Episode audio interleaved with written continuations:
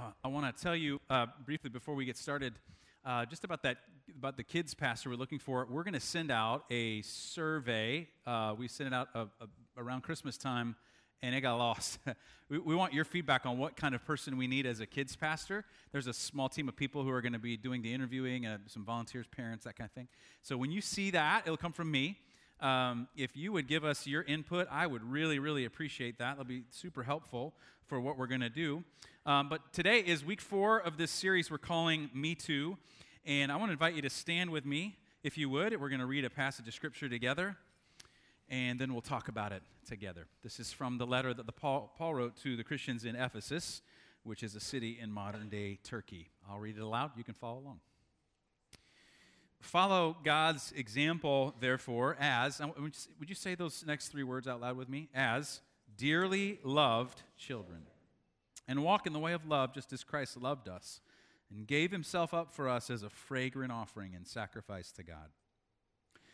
But among you there must not be even a hint of sexual, of sexual immorality or of any kind of impurity or of greed, because these are improper for God's holy people.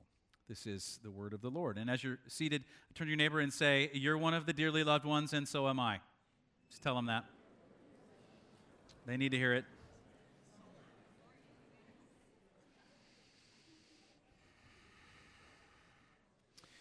Uh, it's worth um, it's worth pausing every now and again uh, and figuring out why uh, we talk about the issues that we do, the real kinds of issues that we do. Uh, if you've been around here, you know we don't typically shy away from talking about difficult subjects. And, and from time to time, people will say, well, How come you do that?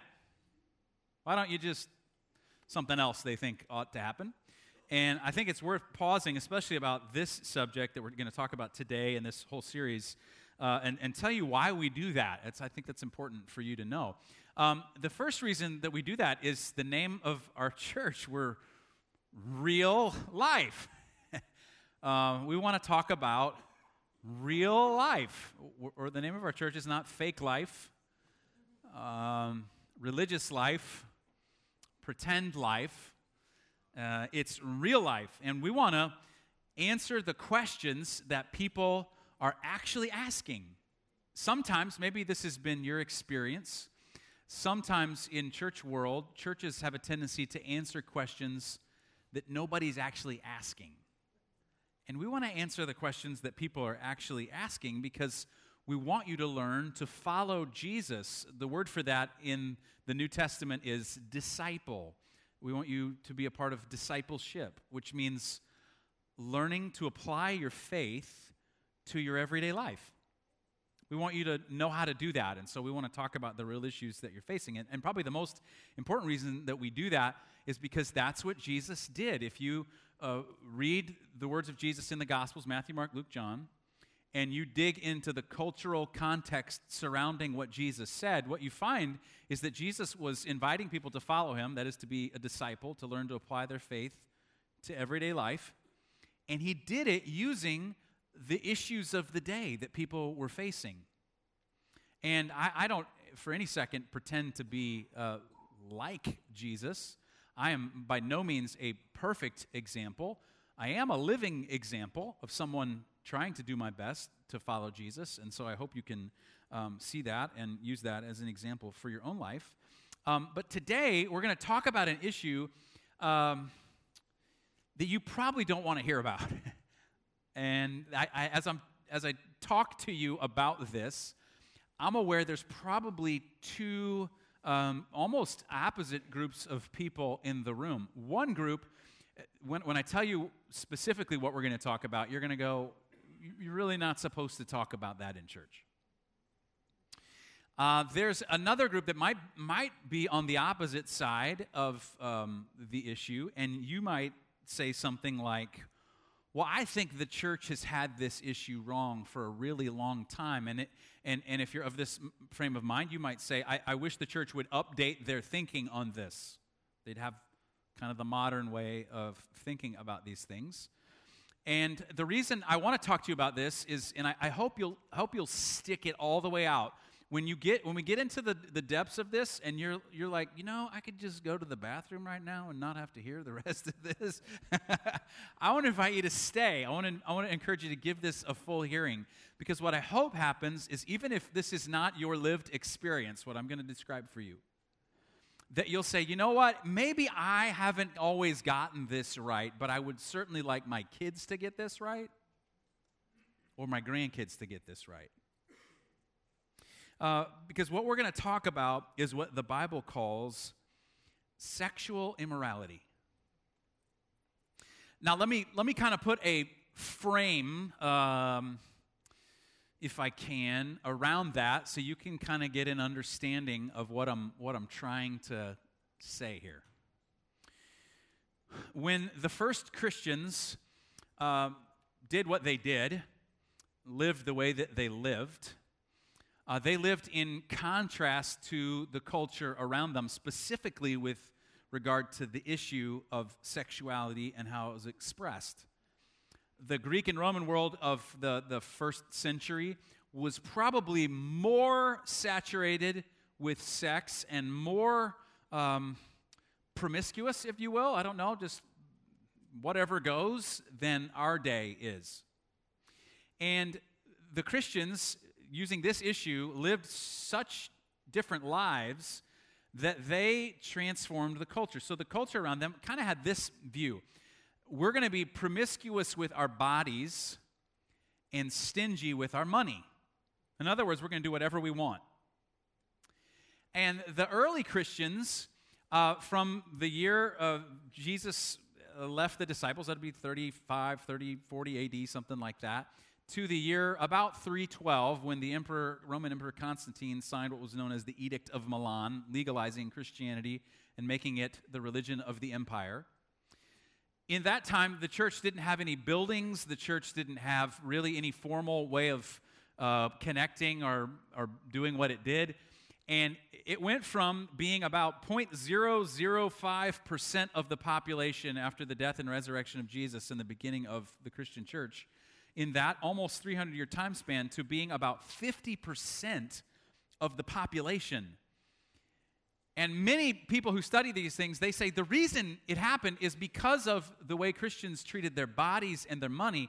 That's what made the difference. So the culture was promiscuous with my body, stingy with my money, and the Christians were the exact opposite. I'm absolutely promiscuous with my money, and I'm incredibly stingy with my body.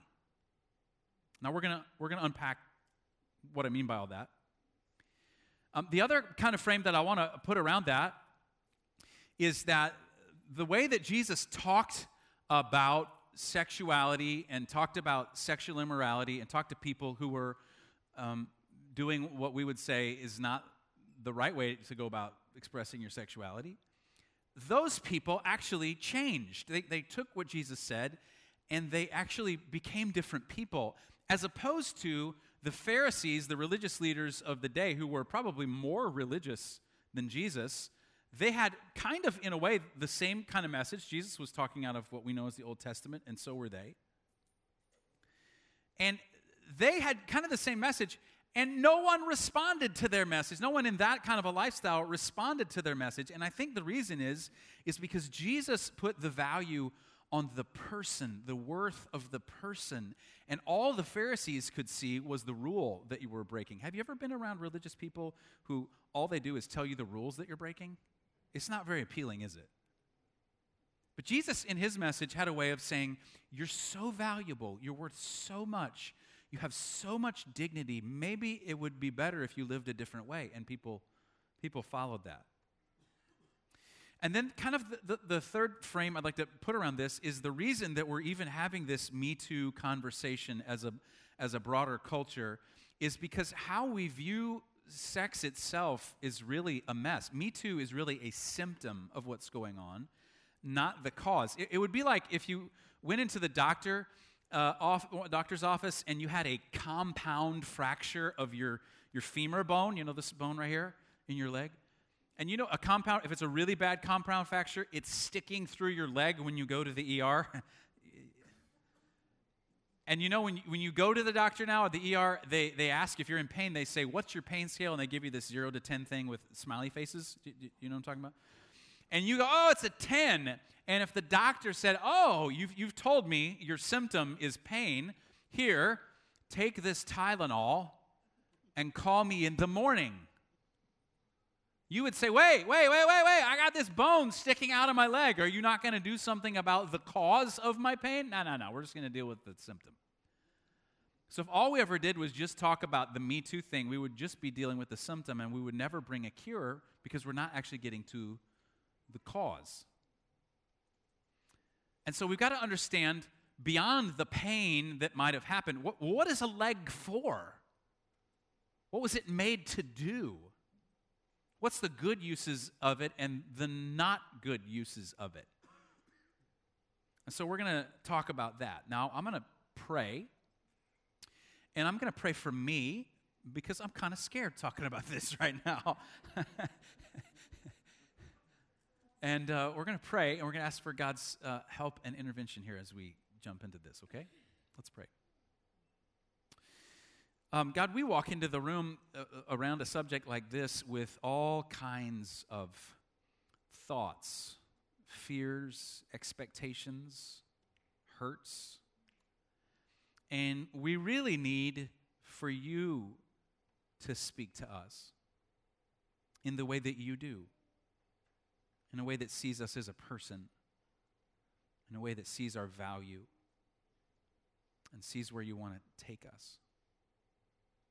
And so, Lord, as we think and talk about this together, I pray that the words of my mouth and the meditation of our hearts would be acceptable in your sight because you're our rock and you're our Redeemer. So we pray this in your name. Amen. So here's what Paul does he, he jumps right into this and he tells us that we are to follow God's example as dearly loved children. Now, when you follow someone, you are going where they are leading. So I'll, um, I'll see if I can draw this. I went to the Stickman Academy of Art and so I'll see if I can draw this in a way that makes sense here. But you're, you're basically going where someone goes, you're going in the direction that they're going. I don't know if you can see over there. Michelle, there you go. You're following. And Paul says that what we're to do in all of our life is that we're to follow God's example. Well, what's God's example? What kinds of things does God do? The prophet Micah in the Old Testament, in Micah chapter 6, verse 8, one of the probably more famous sayings from the Old Testament says, What is it that God requires of you? Is that you would do justice, and that you would love mercy, and that you would walk humbly with your God. So, in other words, where God is going is justice, mercy, and humility. So we're to follow God's example in those kinds of things because that's the direction uh, that God is going. And, and Paul is saying, you know, in all of our life, we're to follow God's example. And in, really quickly, he zooms in on sexuality. And he says, but there's a context for following God's example. And the context for following God's example is that you would do it as dearly loved children. Dearly loved children. So um, it might look something like this if you were to picture it. Here's a stick person. For those of you who can't see my amazing artwork, a stick person inside of a heart. Um, let, me, let me unpack that a little bit for you when you think about the fact that you're dearly loved. That means that you can now operate from inside of God's love for you rather than outside of God's love trying to earn it. In other words, you do things now from the fact that God loves you, not in an attempt to earn God's love for you. Do, do you see the difference? You're a dearly loved child. If, you could, if I could get inside of your psyche, if I could get inside of your thought life, if I could get inside the, the psychological motivations of your heart, I would go in there and I would, I would implant the message from Jesus that God says, I love you. I love you. I love you. You're a, you're a dearly loved child, Paul says. And so That's the context for then following God's example. And so Paul goes on, he says, And so what we're to do is we're to walk in the way of love, just as Christ loved us and gave himself up for us as a fragrant offering and sacrifice to God. Now, in the English language, we have one word to describe love. I love ice cream. I love my wife. I love barbecue. I love Nebraska football. We have one word. Uh, the Greek language is a bit more nuanced at points and has four words to describe love. Uh, one word is the word eros or eros, E R O S. It's the root of the word erotic. And it's the kind of love that comes from desire, uh, hunger. That's not the way of love that Paul tells us to live. That's not the dearly loved love that God loves us with. Uh, the next kind of love is phileo love, P H I L E O. Phileo, it's where we get the word Philadelphia. It's a brotherly or sisterly kind of love. You and I uh, had experiences together. We went through the same classes together. Uh, we served in the military together. And we formed a bond based over our mutual task or uh, place in life. And so we became bros. Sup? That's not the kind of love with which God loves you. Not it's not a we're just I just happen to have an, an affinity with you. The next kind of love is what's called storge, S T O R G E would be the English transliteration of that, and it's a familial love. It's the love that a parent has for their specific child. I love my children. I love them from the moment they were born. I love them with everything that is in me because they are my children, and I don't love your children the same way. no parent does. Why? Because we have this some this this bond that happens between a parent and a child that has some measure of exclusivity to it. That's not the kind of love with which God loves you. That's not the way of love that we're called to. There's a fourth kind of love though, and it's agape, A G A P E. It's agape love. It's the kind of love that sacrifices. It's an other centered kind of love. It's a love that puts someone else's need above my needs. How does God love you? How dearly loved are you? You are in a dearly agape child. That's how God loves you. What's the way of love that we're called to? The way of agape. That's the way that we're called to. It's a sacrificial, other centered, others' needs first kind of love. We're not called to love people based on desire. We're not called to love people on the basis of affinity. We're not called to love people because we're ha- we happen to be in the same family. We're called to love people, period. And, and so Paul says, as an example, he says, how you the way of love you love as christ loved you and gave himself up for you as a fragrant offering and sacrifice to god. Paul is giving us an image that is hopefully immediately recognizable. He's saying when you want to know what sacrificial agape love is like you look at the cross. You look at the cross of jesus. How jesus at no thought to himself laid himself on a cross for the sins of the whole world, had no thought for his own safety, thought only about you. That's the kind of love that God has for you, has a sacrificial, other kind of love. And, and Paul says it's like a fragrant offering. He's reaching back into the memory of the Jewish people in the Old Testament when they would do the sacrificial system, and, and one of the offerings was a, an incense offering where you would, you would have incense that would go up, and, and it was meant to be all of your senses in worship. So you would go, When I worship God, it's a pleasant aroma. And, and when you would come and you would, they would burn the offerings of the lambs and the goats, you would smell like barbecue. I love, I love barbecue. I, I, will tell you, I've lived in the places in the country where there are there is good barbecue. And I will tell you a secret. If you go into a barbecue restaurant and when you get out of your car in the parking lot, you cannot smell the barbecue. Get back in your car and drive away. They don't know what they're doing. It's that aroma that draws you in. And Paul's saying, Jesus on the cross is this beautiful aroma of the kind of love that God has for us. And it's the example that we're to use in the way that we treat and interact with other kinds of people. This is, first, though, you got to understand what Paul's saying. This is the kind of love God has for you. He's not asking you to work this up and then he'll love you. He's saying he loves you with agape love first. And because he loves you with agape love first, then you can have the resources to learn to love someone else the same way. So he goes on. Verse 3. He says, So because of all this, among you there must not be even a hint of sexual immorality. Now, what, what is that? Uh, the word sexual immorality there is the word, uh, the Greek word porneia. And the word uh, porneia comes from, I mean, you don't, you don't need me to tell you what word has that as its root. Uh, it has a, a, a meaning, a, a, root meaning of uh, to sell something, something's for sale. The Greeks had a saying uh, about their sexuality, and they would rib each other and they'd go, you know, the body for food and the food for the body. I mean, when you're hungry.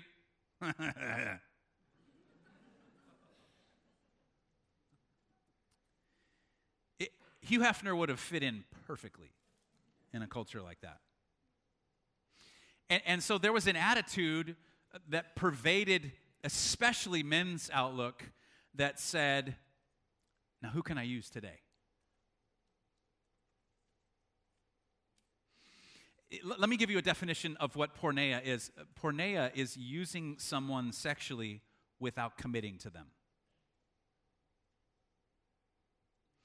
Now, this is where, for those of you especially that say, you know, I, I wish, I wish Christians would adopt a, a, an updated view on this subject, um, that the Christian view of, of sex seems to be wrong.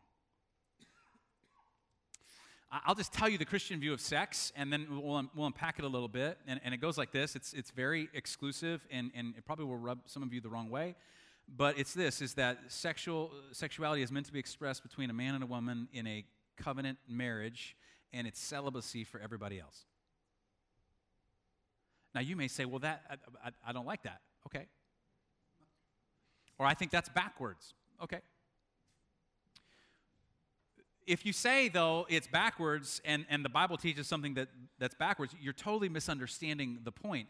Because in that day of early uh, Greek and Roman culture, this was a massive step forward for people who were incredibly vulnerable. Because if you were a man, you literally could go and use anybody you wanted, and the woman had no right to really say anything about anything, and, and you could just use a woman.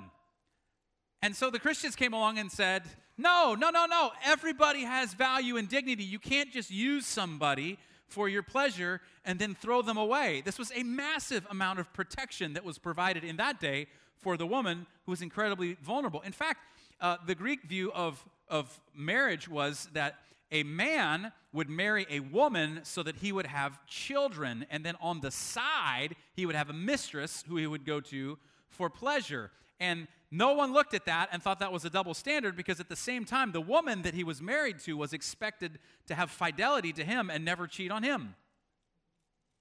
So when the Christians come along and go, wait, wait, wait, wait, wait, wait, wait, that's using somebody without committing to them, and that doesn't work. That makes this situation worse. It was a massive amount of protection that was provided to the vulnerable person.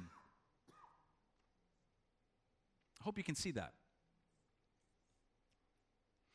Scot McKnight, who's one of the, the leading New Testament scholars, I, I follow what he writes and um, in the world, he says that when you, if there were a hyperlink on the word porneia and you were to click the hyperlink, where it would take you would be to Leviticus chapter 18 in the Old Testament. And if you were to go read that this afternoon, you would find that there's just a long list of things like this doesn't work, and this doesn't work, and this practice doesn't work, and this practice doesn't work, and neither does this one. And then you get down to the very end in, in Leviticus chapter 18, verse 28, and it says, If you defile the land, the land will vomit you out. In other words, you can't go against the natural way of things without there eventually being consequences. And here's what I would suggest to you the Me Too thing is the Me Too thing is the land vomiting out a disgusting practice. Notice, it's not even religiously motivated. It's just people realizing wait a second. You can use and abuse a whole class of people? That's not right. Why? It's just exactly what the scriptures say would happen. It, sexual immorality means that sex outside of marriage is not the way to go. So Paul says there's not even to be uh, there's not even to be a hint. In other words, uh, it, it, would be improper for people who follow Jesus. It would not be helpful or in line with people who say they follow Jesus to, for people to hear that this kind of thing goes on, on among people who say they follow Jesus and that there shouldn't even be a, a, a, hint of impurity, which is a word that means um, uncleanness in any way sexually related, morally, or, or, greed, which is I take more than is owed to me. And, and, and then Paul says this would be improper, is the way the English translation says it. it. A better word might be fitting or suitable if you know the Old Testament story of King David, King David, when he was just a boy, he went to see his brothers in a battle and he met with King Saul and he said, I'll go fight Goliath, the Philistine. And Saul brought him in and said, David, here, try on my armor. Now, if you know that story, Saul represents what God is not blessing, and David represents what God is blessing. And so Saul says, Here, here's my armor, put it on. And it was too big, it didn't suit him, it was ill fitting for the task. And David said, You know, I, I, I, can't, I can't make this work. This is what Paul's getting at. It, it, it's like when I was a kid and I would go into my dad's closet and I would put my feet into his giant shoes for my little feet and then I would clop out into the living room. You know, it's really cute when you're eight, it's terrible when you're 40. and Paul says, uh, it, it's just not, it's just not, it's just not fitting. Just doesn't work. It makes things uncomfortable. So I, I can't, uh, we don't have time to explore everything when you double click porneia in Leviticus 18. So let me, let me focus on one that I really think keeps people trapped in the sex is about using other people cycle. And, and, let me do that. Now, let me, let me just pause for a second and tell you we're going to, one more week on this series. Next week will not be nearly as heavy. You will walk out much more excited. We're going to take communion, so stay with me, okay? So here's, here's, here's though what I want to, here's what I want to, here's what I want to talk about for the remainder of our few minutes together. I want to talk to you about living together. Because that's porneia. Now, I know that may be hard. Uh, I just want you to know that I care about you. And so I'm willing to tell you something difficult. And if you're not dating, I hope you'll use this as a guide and go, whoa, yeah. And if you are dating, uh, you, you'll say, you know what? I don't want to participate in the user culture anymore. Think about this. Remember, what's the, what's the difference in? It's using someone sexually without committing to them. Now, when you live together, usually the arrangement goes like, I'll pay for this and you pay for this. Now, doesn't that mean you're paying for sex?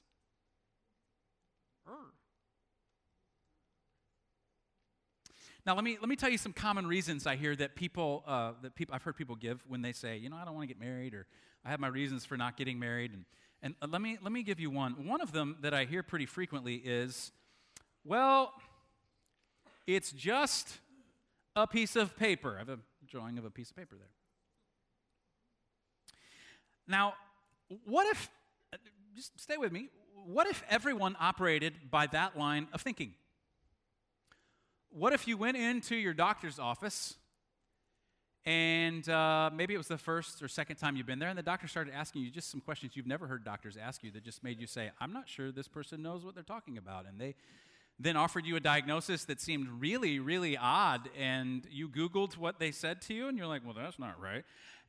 and you said, uh, hey, and you looked around on the wall and you didn't see the, the diploma that says, you know, MD from such and such medical school, and you said, hey, did, did you go to medical school and get a doctor? I mean, are you a doctor? And he's like, I, I don't need that. It's just a piece of paper.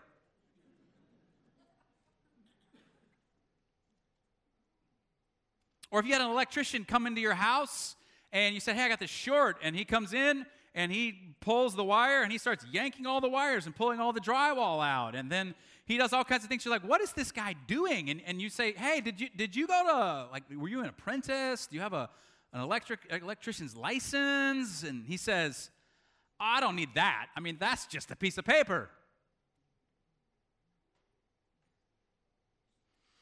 Every year, uh, the Church of the Nazarene, the, the, the, denomination that we belong to, sends me a little card, and it's a, an affirmation of my ordination as a pastor. Um, and, and it, it, says on there, you know, Scott Marshall is, you, you know, a, a, minister of the gospel in the Church of the Nazarene for 2018, and I put it in my wallet and I show it at hospitals and stuff. And, and it, it affirms the document that's on my wall that I could show you in my office that says that I was ordained, which meant that I went through a whole process of learning to understand the scriptures and learning to lead other people and learning to care for people and, and to do it as best as I can. Not that I do it perfectly. But what if, what if I didn't have that? I'd never been through that, and I gave you all kinds of crazy advice, and I gave you all kinds of stupid opinions, and there was just my opinions that weren't very formed and didn't have any basis in reality to them. And, and I just said, Well, I don't need all that stuff. It's just a piece of paper. Or uh, let me, let me try this one on you. you have a car, and I like your car, and I say, Can I borrow your keys for a second? I get in your car and I drive away and I don't come back. And you call me up and you're like, Hey, what are you doing? And I was like, Well, that's my car now. No, it's not.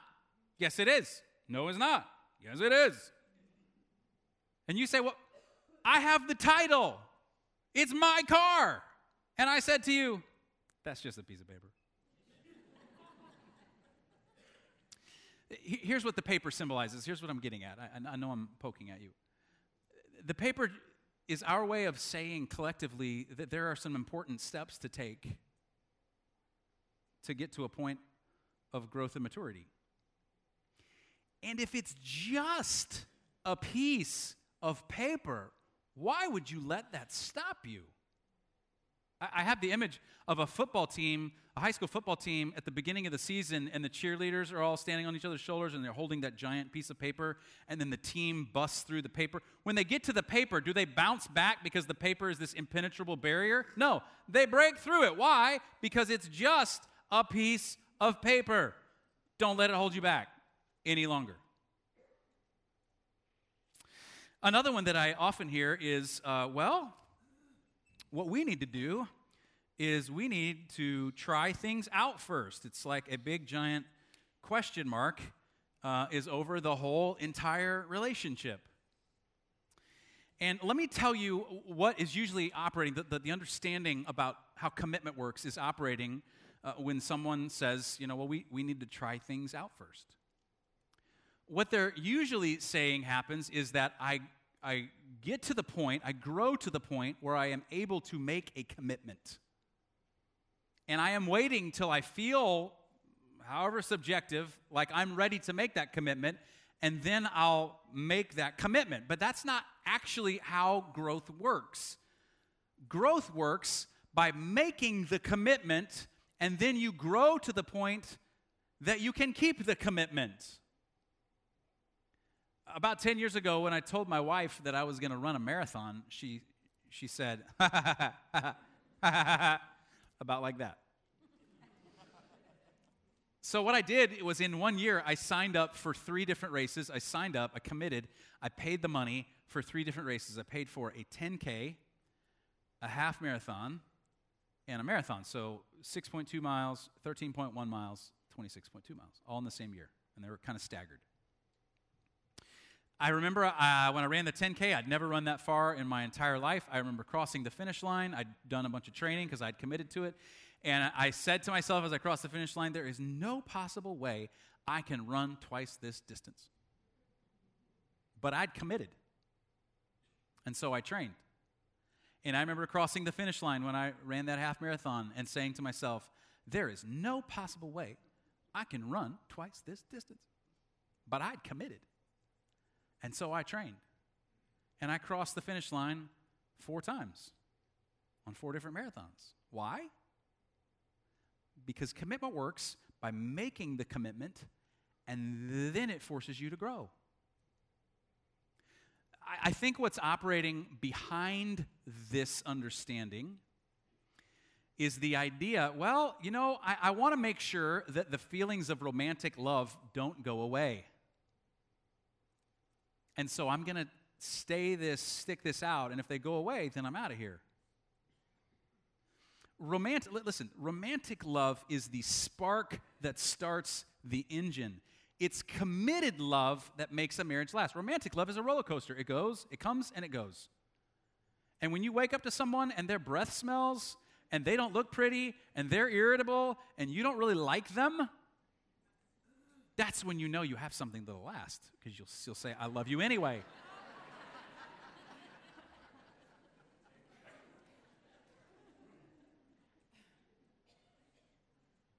I love how Ruth Graham, the wife of Billy Graham, said it. She said, You know what? I've never considered divorce. Murder, yes, but never divorce. What's she saying? I made the commitment, come hell or high water, I'm in. Listen, every one of us wants someone else to say that to us. The user culture says, You know, I need to try it out first because I'm, I'm afraid you're going to bail. Here's another one it's real simple. It's uh, basically, hey, I don't want to get married. this is just a great arrangement for me. You know, an X there. I, this is simple. Don't get married. Stop using the person and move on. Don't participate in that culture anymore. And then there's another one uh, that, that I hear very often that says, Well, I know you're telling me that the Bible says this, but you yourself know that the Bible has multiple kinds of marriage and multiple versions of marriage. And so you know yourself, if you're being really honest, that what you're telling me is not the truth. That's actually a misunderstanding of the narrative of the scriptures. And anyone who says that doesn't really know what they're saying and hasn't read the Bible at a deep enough level. Because Genesis chapter 1 and 2 is the pattern and in Genesis 1 and 2, there is a man and a woman, and God says, Be fruitful and multiply. And He gives them the gift of sex and says, It's a beautiful gift. I want you to enjoy. That's God's pattern. Genesis 3, we make decisions and say, I don't really like the pattern. I want a different pattern. And so from Genesis chapter 3 all the way till Jesus, you get every version of sexual expression you can possibly imagine. If you read Leviticus 18, it outlines everything you could possibly imagine. And because it's in the Bible, it's not mean that the Bible is saying it ought to happen, it's just saying it happened. So you get to Jesus, and in Matthew chapter 19, the Pharisees come to Jesus and they ask him about marriage. And you know what he says? Don't you know how it was in the beginning? Genesis 1 and 2, the pattern. He says, it's, the, it's always been the pattern. You're the ones who came up with the other versions of it. And you won't find a reputable scholar of the Bible or a teacher of the Bible who will tell you different. If they do, they don't understand. So, why in the world would I tell you this? Uh, listen, I don't want you to be a sellout to the user culture. I'd love for you to experience the beauty of faithfulness and fidelity. If porneia means to sell, you know what faithfulness means and fidelity means? Not for sale. What the human heart needs to flourish is when someone says, I'm with you and this is not for sale. And I may not like you today, but I'm going to stay with you today and tomorrow until death us do part. The prophet Hosea, he said that uh, in the Old Testament, he said, People without understanding come to ruin. When you don't understand all this, you come to ruin and you get in the same scenario again and again. Why is this always happening? Well, you don't understand yet that it's not the way things were meant to work. And so we're in a position where we think everything is right, and so we don't know what is actually right, and nothing we think is wrong, and that's actually what's wrong. And I want to save you from that. As your pastor, I want something better for you than that. So let me, let me just really quickly talk to just some specific groups of people. One, I want, I want to say to everybody. Because you may be thinking, oh, great. So if, I, if, I'm, if I'm living with someone, that means I'm not welcome here? See, I knew church does that. I knew church excluded people. No, no, no, no. If you're excluded because of your sin, that means I'm excluded because of mine. The church always has been and always will be a hospital for sinful, broken people. You will always be welcome here if you've been married 14 times and you've lived with 10 different people. You are welcome here. We want you to find healing and we want you to live better, but you're welcome here.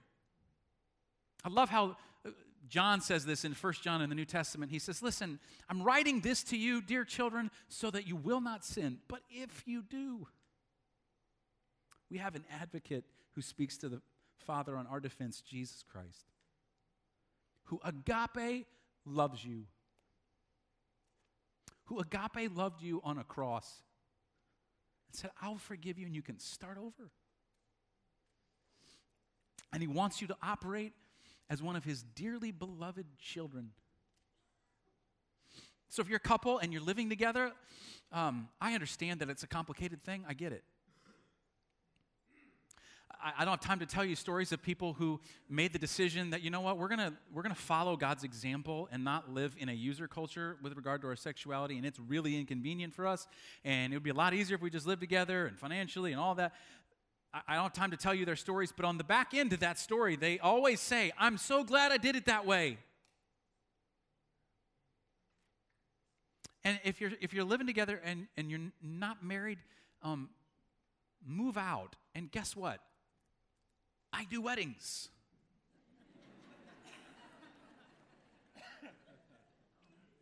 I'll do your wedding. So does Tim. And then, then uh, just lastly, to, to, single people, really honestly, the church has missed it with single folks. And, and we've sent you a message, and where I've sent that message and where the church has sent you that message, I'm sorry. And, and the message we've sent to single people uh, far too often is that you're better if you're married, and that marriage is somehow the ideal state for all humans. Listen, Jesus was not married. We follow a man who was single all of his life. Some scholars think the Apostle Paul was married, most think that he wasn't. He wrote most of the New Testament. Listen, the world around you will tell you that the ultimate experience is to have sex. It is not. The ultimate experience is to be agape loved by somebody. And you don't have to be married to have that. You're not deficient because you can't find somebody. You won't be complete Married people, am I right? Marriage does not make you complete. Is that true? right? Doesn't make you complete. You think it's, it's not gonna. And then to us as a church family, what if we just all embraced faithfulness? And we became a high fidelity church. And, and it was so attractive the way we lived, knowing that we're dearly loved kids that people come in all the time who are living together because this is not a place where we heap shame on people. And they go, I'd love to have that. Let's get married. And I'd love that. I would love that for you. Well, I, would, I want to pray for you, and I, I want to I wanna guide you through a real simple prayer exercise, and, and then we're going to be done. But here's what I'd invite you to do, if you're comfortable, is if you would close your eyes, and, and if you do this just sitting down with your hands and you'd palms down in a symbol of saying, God, I want to let some things go, and let me, let me guide you through this. Uh, so we want to follow your example as dearly loved kids. And so, God, we want to let go of some things. We want to let go of some stuck ways of thinking some old lies that have kept us trapped for years about ourselves and how we can treat another person sexually. How we've bought in to the myth that we can use somebody and there are no consequences to it, we want to let that go. Thank you that when we sin that we have someone who speaks on our defense. Thank you, Jesus, that you gave us the example on the cross of a, someone who gives himself up, and you did that for us. And so now, if you would turn your hands over uh, just as a way of receiving. So, God, we receive from you your grace for us where we are. Some of us, we feel like second class citizens because we live together and then now we're married and we feel like maybe we messed something up. We receive your grace for that, that we're not in a second, we're not in a second best with you. There's not a second best with you because you're always there and you're not second best. And you redeem anything. You bring beauty from ashes. And so we receive your grace.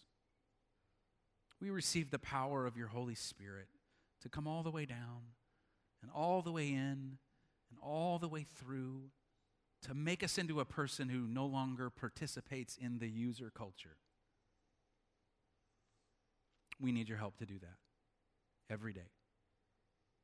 We pray this in your name. And everybody who wanted it said, Amen. I invite you to stand with me if you would.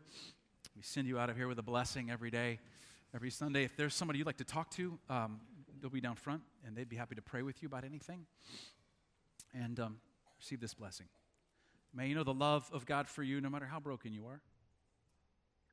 And may you know that you're sent from here to love God, to love people, and to serve the world. And let me marry you if you're living together. See you next week.